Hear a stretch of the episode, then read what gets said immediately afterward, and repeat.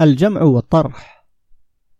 أكثر ما نرويه من قصص الغرام هي في نظري ألوان مختلفة من الصراع على السلطة.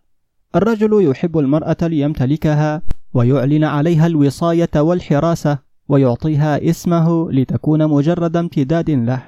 وما حبه إلا أنانية وقد وجدت لها اسما جديدا لطيفا مشروعا.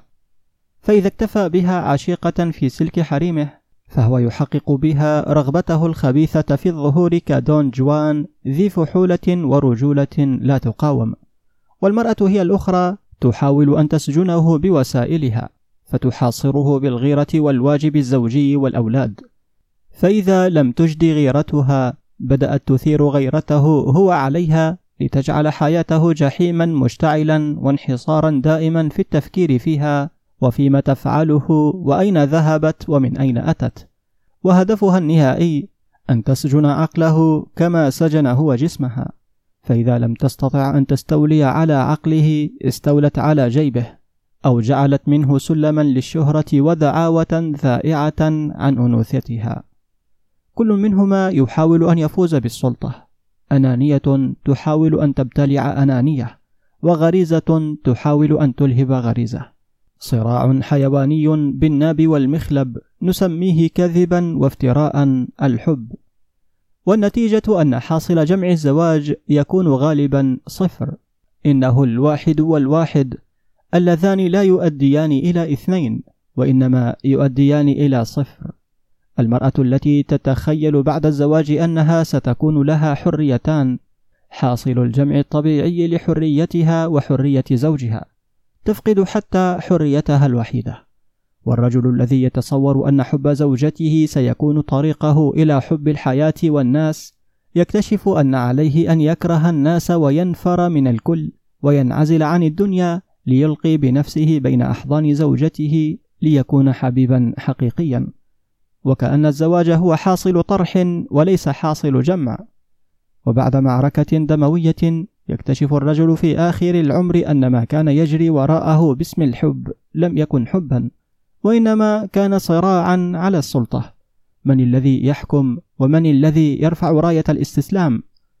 أما الحب فما أندر وجوده. الحب الذي يتسم بانفتاح كامل على العالم. الحب الذي تكون المرأة فيه دليل الرجل والرجل دليل المرأة في رحلة الحياة. لا يقف أحدهما ليحيط بعنق الآخر. ساعيا إلى امتلاكه.